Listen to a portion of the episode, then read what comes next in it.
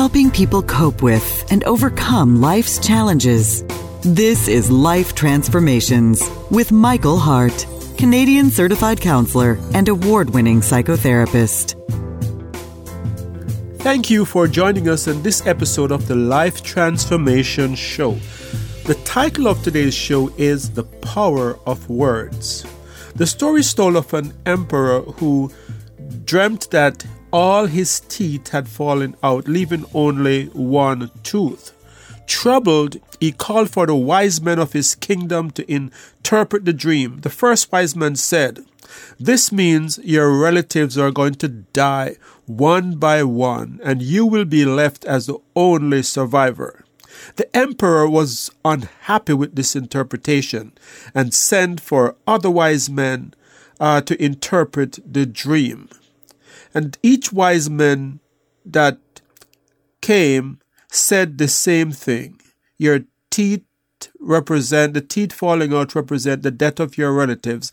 They're going to die one by one, and you will be the only survivor.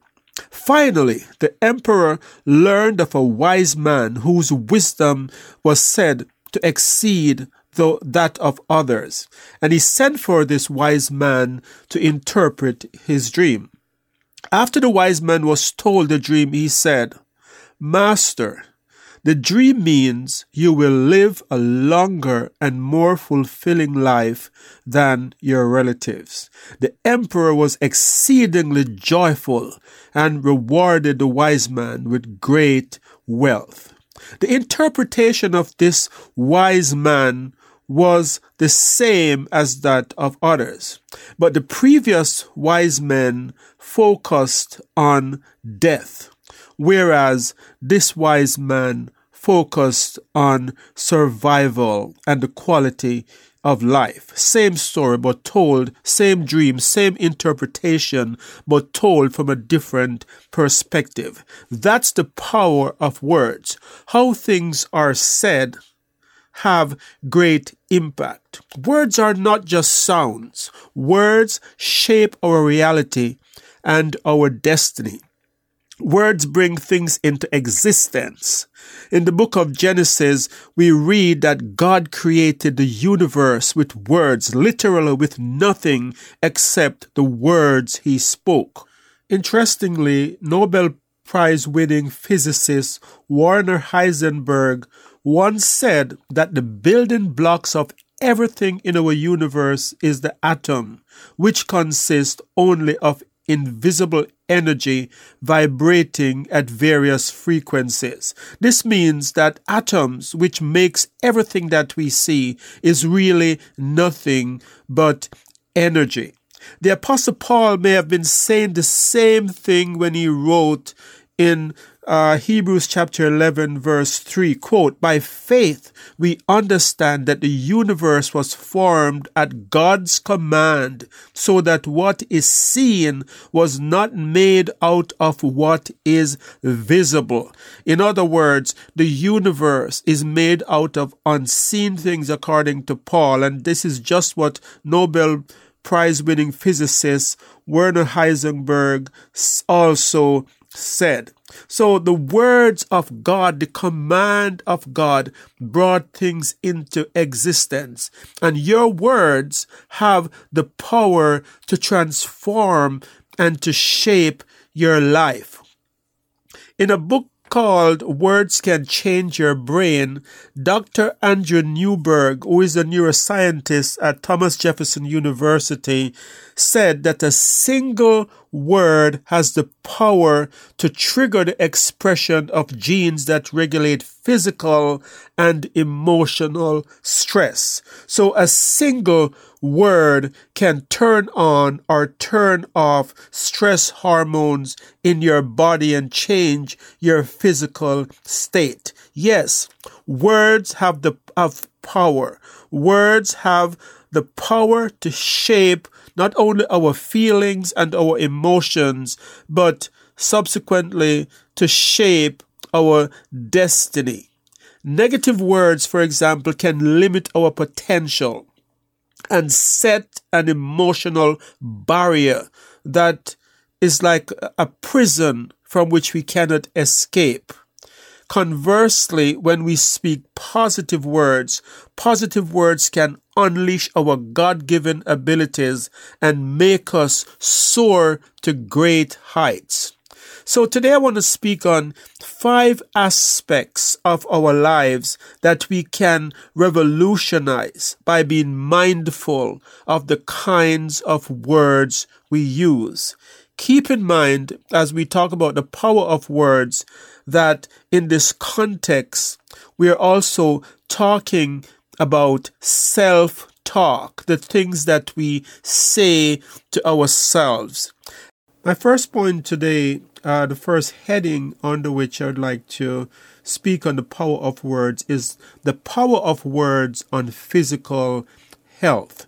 We are told in the gospel that Jesus would often speak a word and people would be healed. He would drive demons out of people by the words that he said. And in many of these uh, instances, Jesus spoke of belief. Do you believe that I can heal you? And so people were healed by the words that he speak and the belief or the hope that they had that they could that they could be healed by his words. So words are very powerful. Dr. Lisa Rankin, who wrote the book The Power sorry, the book Mind Over Medicine talks about the power of words, and she tells in the book uh, a personal story of her mother. She said her mother would often say to her while she was eating chips or drinking salty soup that you are going to develop high blood pressure. And her mother would say this hundreds of times throughout her childhood you are going to develop high blood pressure. And she said in her 20s, with no history of high blood pressure in her family, she developed high blood pressure. And she used that personal story to talk about how some doctors in the medical system might be placing curses on their patients by the way they speak to them. So, for example, a doctor who comes into a room and say to a, a, a, a patient with cancer, you know, the cancer that you have is very bad, it's incurable, and you are going to die in six months. She's saying that that's medical hexing, like medical curses that are being placed on people.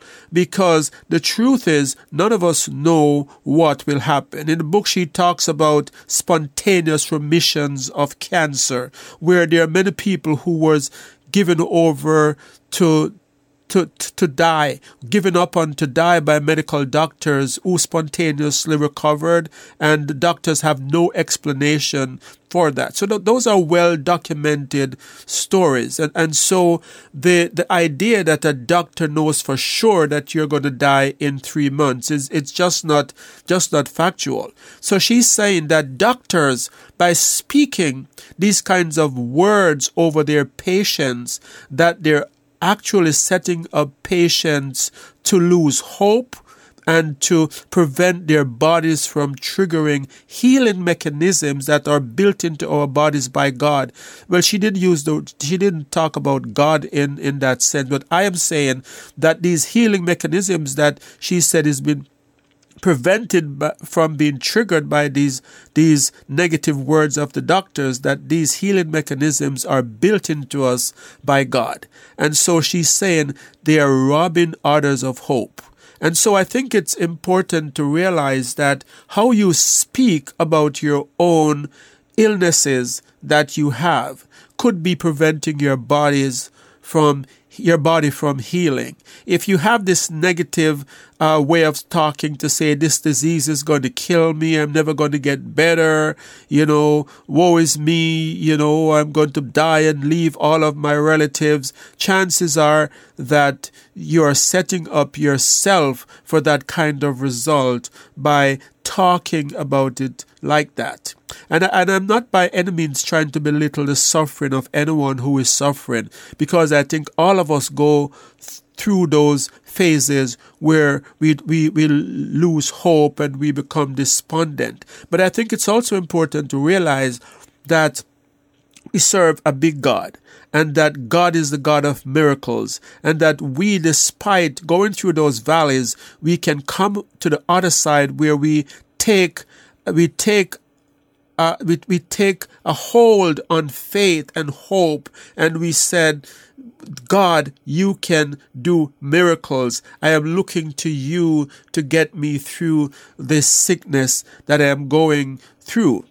A, a study was done by Dr. Lawrence Egbert of Har- at the Harvard Medical School and published in the New England Journal of Medicine. And in this study, they took two groups of surgical patients. One group was met by optimistic doctors who spoke positively about their surgical outcomes.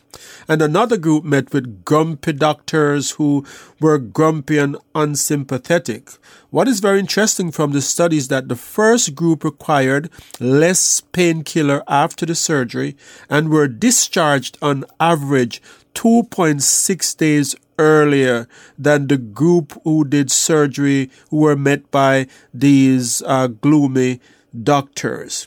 So when Jesus uh, spoke with people that he was trying to heal, the Bible tells us over and over that he would have compassion on them. So Jesus, in performing healing, realized the, the need to show uh, care for people and the need to use words that spoke of life. And, and so we would say things like, go, your faith has made you well. And so as Jesus practiced healing, his words was his words were a very important part of that healing. So I'd like to say to you, if you are going through uh, an illness in your life, it's very important for you to realize that words have energy. Words can trigger healing or they can maintain sickness. Try to surround yourself with people who speak life into you. Prayer is very powerful. Prayer says that you have hope that your situation is not hopeless.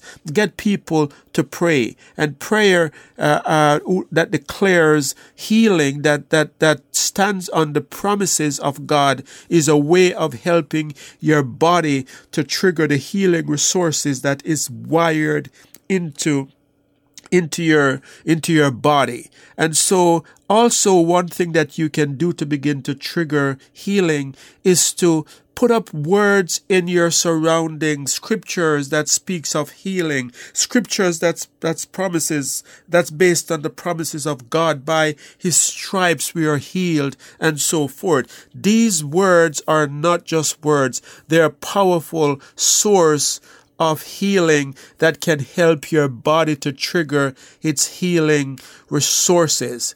I have seen miraculous healing in my practice where, for example, one woman who came in with a hand that was, was swollen uh, one and a half times her other hand uh, was healed instantaneously as we begin to go through a process that focused on healing words and focused on the possibility that her situation could be made better. And this is just one of the incident of healing that I have seen. I've seen healing where people who have been diagnosed with stage four cancer that their, their doctors uh, can't find any reason why the why the cancer is no longer spreading. And I, I don't want to take full credit to say that it's because of the procedures that we do in our office, because I know that people at their church was also praying with them. But we did specific things within the session that focused on the, the, the stopping of the growth of the cancer. And so I think, I think the words that we use in procedures like these are very, very powerful and effective and might be a part of some of these, these miraculous transformations that we have seen. And so there's the power of words on physical healing is the first point. But then there's also the power of words when facing new challenges we are told in the book of Numbers that the Israelites were, were fa- were facing a new challenge. The challenge was entering the promised land, and they sent out spies, and these spies came back with two very different reports. Caleb had a positive report. Caleb said, We can be conquerors. We can enter this land. We can take possession of this land. Whereas the other spies say, This is an impossible situation. We will never be victorious if we go up against the people of the, the, the inhabitants of the land. And so it's the same situation, but two very different reports. So when we are faced with challenges, we can speak to ourselves in negative ways that make the situation seem impossible. Or we can speak to ourselves in optimistic ways that make it seem as if there are there there is the possibility of us being successful. And what is really unfortunate is that many people, the negative way of self talking limits their ability to be successful because they listen to the negative words, in the negative thoughts that enter their brain instead of training their brain to generate positive talks so that they could be successful in their endeavors. And so it's important for us when we are faced with challenges to realize that the kind of things that we say to ourselves, our, our, our self talk, can make us successful or can defeat us. The person who looks at the economy and say the economy is very bad, I'm never going to get a job, there are no jobs out there, this person will probably never get a job because they're not going to send resumes, they're not going to be hopeful, and even if they do, they're going to do it in a half hearted way. The, another person in the same economy might be able to say to themselves, you know what, the situation is not very good right now, but I think if I work hard, if I send enough resumes out, I will get a job. I just need to put in a greater effort. That person is more likely to be successful than the person who thinks negatively about the situation. So when faced with challenges, be very careful of the kinds of thoughts that you're putting in your mind because words have power. The words that you say to yourself will determine your success or will cause you to fail. Michael will be right back. You have been listening to the Life Transformation Show, where award winning psychotherapist Michael Hart of Elim Counseling Services has been using various scriptures to speak on this interesting topic of the power of words. You can find out more about us at elimcounselingministry.com, where you can also make a donation to this Christ centered ministry. Your donations help us to stay on the air and to provide subsidized counseling to those who can't afford it. Back to Michael.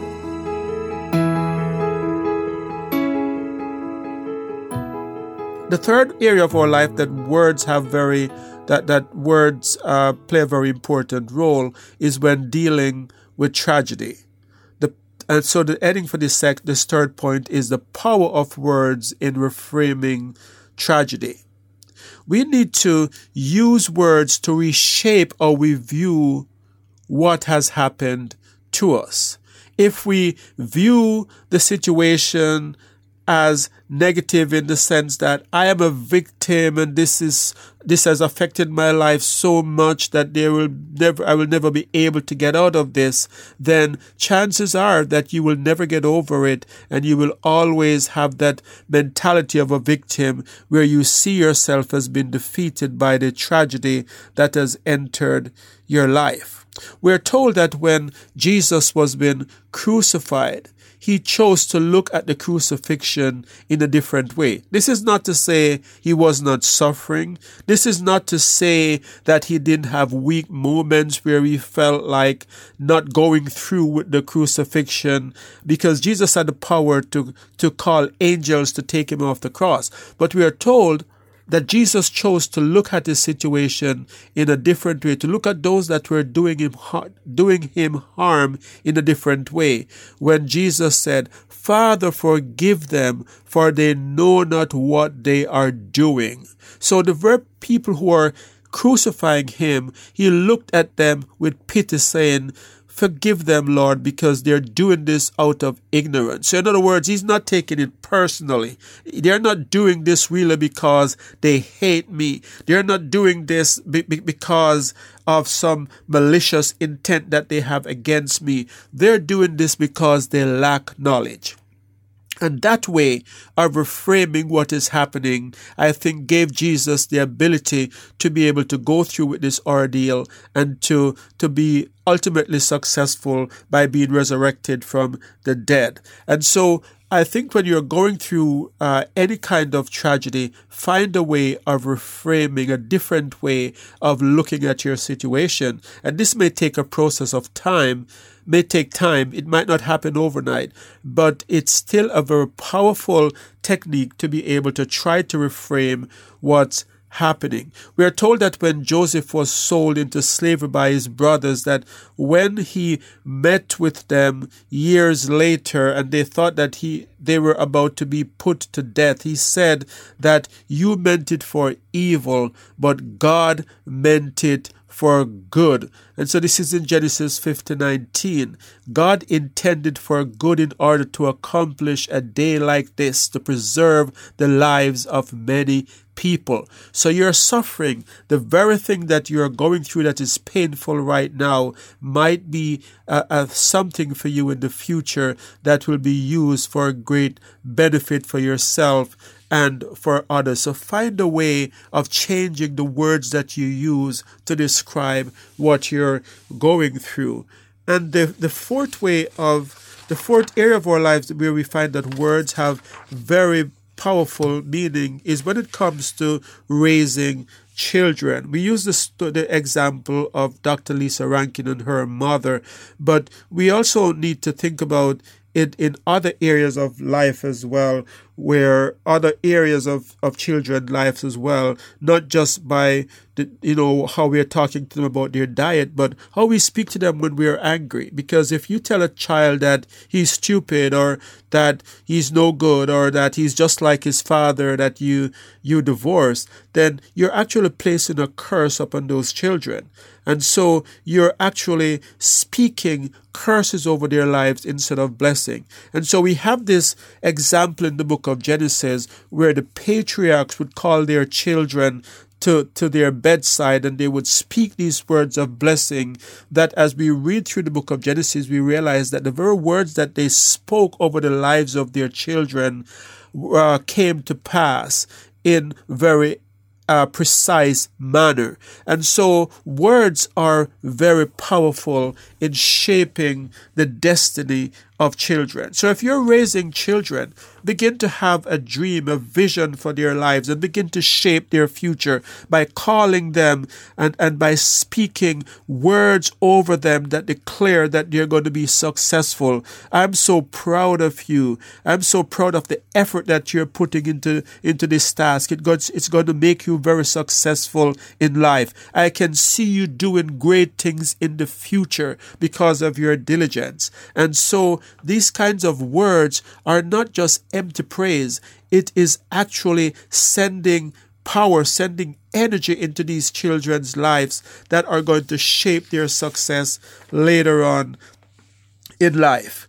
And so, if you have children, it's never too young to start using the power of words. And even if you have made mistakes and your children are now teenager or young adults or even uh, older adults. If you are a father or a mother, you have a very powerful situation where a very powerful position, I should say, where you can begin to reshape their future by speaking positive words over their lives. In Deuteronomy 11, 18, and 19, we read of God's uh, instructions to parents, uh, to parents, to the parents who who came out of slavery, and uh, as God positioned them for success in the future. He spoke to the parents, giving them specific instructions. And one of the things he said to them in that passage of scripture, he says, Fix these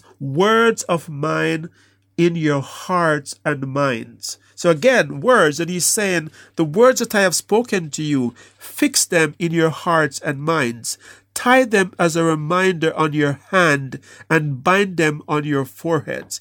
Teach them to your children, speaking about them when you sit at home and when you walk along the road, when you lie down and when you get up. So, in other words, if you're going to be successful, is what God is saying, if you're going to be successful as a nation as you go forward out of slavery and now into this new endeavor, into the promised land, it's important for you to pay attention to words and how you use words. So, it's important to realize that Jesus talked about binding the words on their foreheads. You can use things like even an elastic band or uh, uh, uh you know, a, a, necklace or a bracelet to remind you of God's words in some way. When you see that thing, you're reminded of a particular scripture. And so these things, these kinds of reminders of energies, and they're very, very powerful. Another area, the fifth and final area in which words are very powerful, is when it comes to superstitions. The power of words in superstition. If we hold on to superstitions, superstitions can do us harm. In his book, Believing in Magic, the psychology of superstition, Professor Stewart said superstition could lead to diminished quality of life if one spends large amount of money on psychics, fortune tellers, numerologists, or tarot card readers. So these kinds of beliefs that you have, they're not just wrong from a spiritual perspective. They're, they, they, they have psychological power to do you harm if you place your trust in what psychics say or in what spiritualists say, because these people often say things that end up being like curses over your life. Researchers in San Diego examined the death of over 30,000 Chinese Americans and compared them to 400,000 randomly selected Americans. What they found is that the Chinese who believed, based on Chinese astrology and Chinese medicine, that they were destined for bad things to come upon them, that these people died as much as five years earlier than normal. So pay attention to the kind of superstitions you're holding on to, the kind of beliefs that you have, and let those things go out of your mind. Focus your mind on the Word of God and on positive quotations, and you will attract the attract blessings into your life. So there you have it for today's show. This is your host, Michael Hart of Elim Counseling Services. And I want to remind you that we are a not-for-profit organization. If you have not uh, followed us before, you can do so by going to our website, elimcounselingministry.com. Elim is spelled E-L-I-M, counseling with two L's, ministry.com. You can get a hold of us by calling 613-699-1677. So uh, we also want to remind you too that we are a not-for-profit organization that counts on your support to stay on the air. So if you have donated to this ministry, please consider doing so by going to our website, elimcounselingministry.com. So until next time, this is your host, Michael Hart of Elim Counseling Services, thanking you for listening to this show and reminding that we're on the air every Monday morning at 9.30. But also want to pray for you that God would bless you in all your relationships and that God would keep you sound in mind and pure in heart.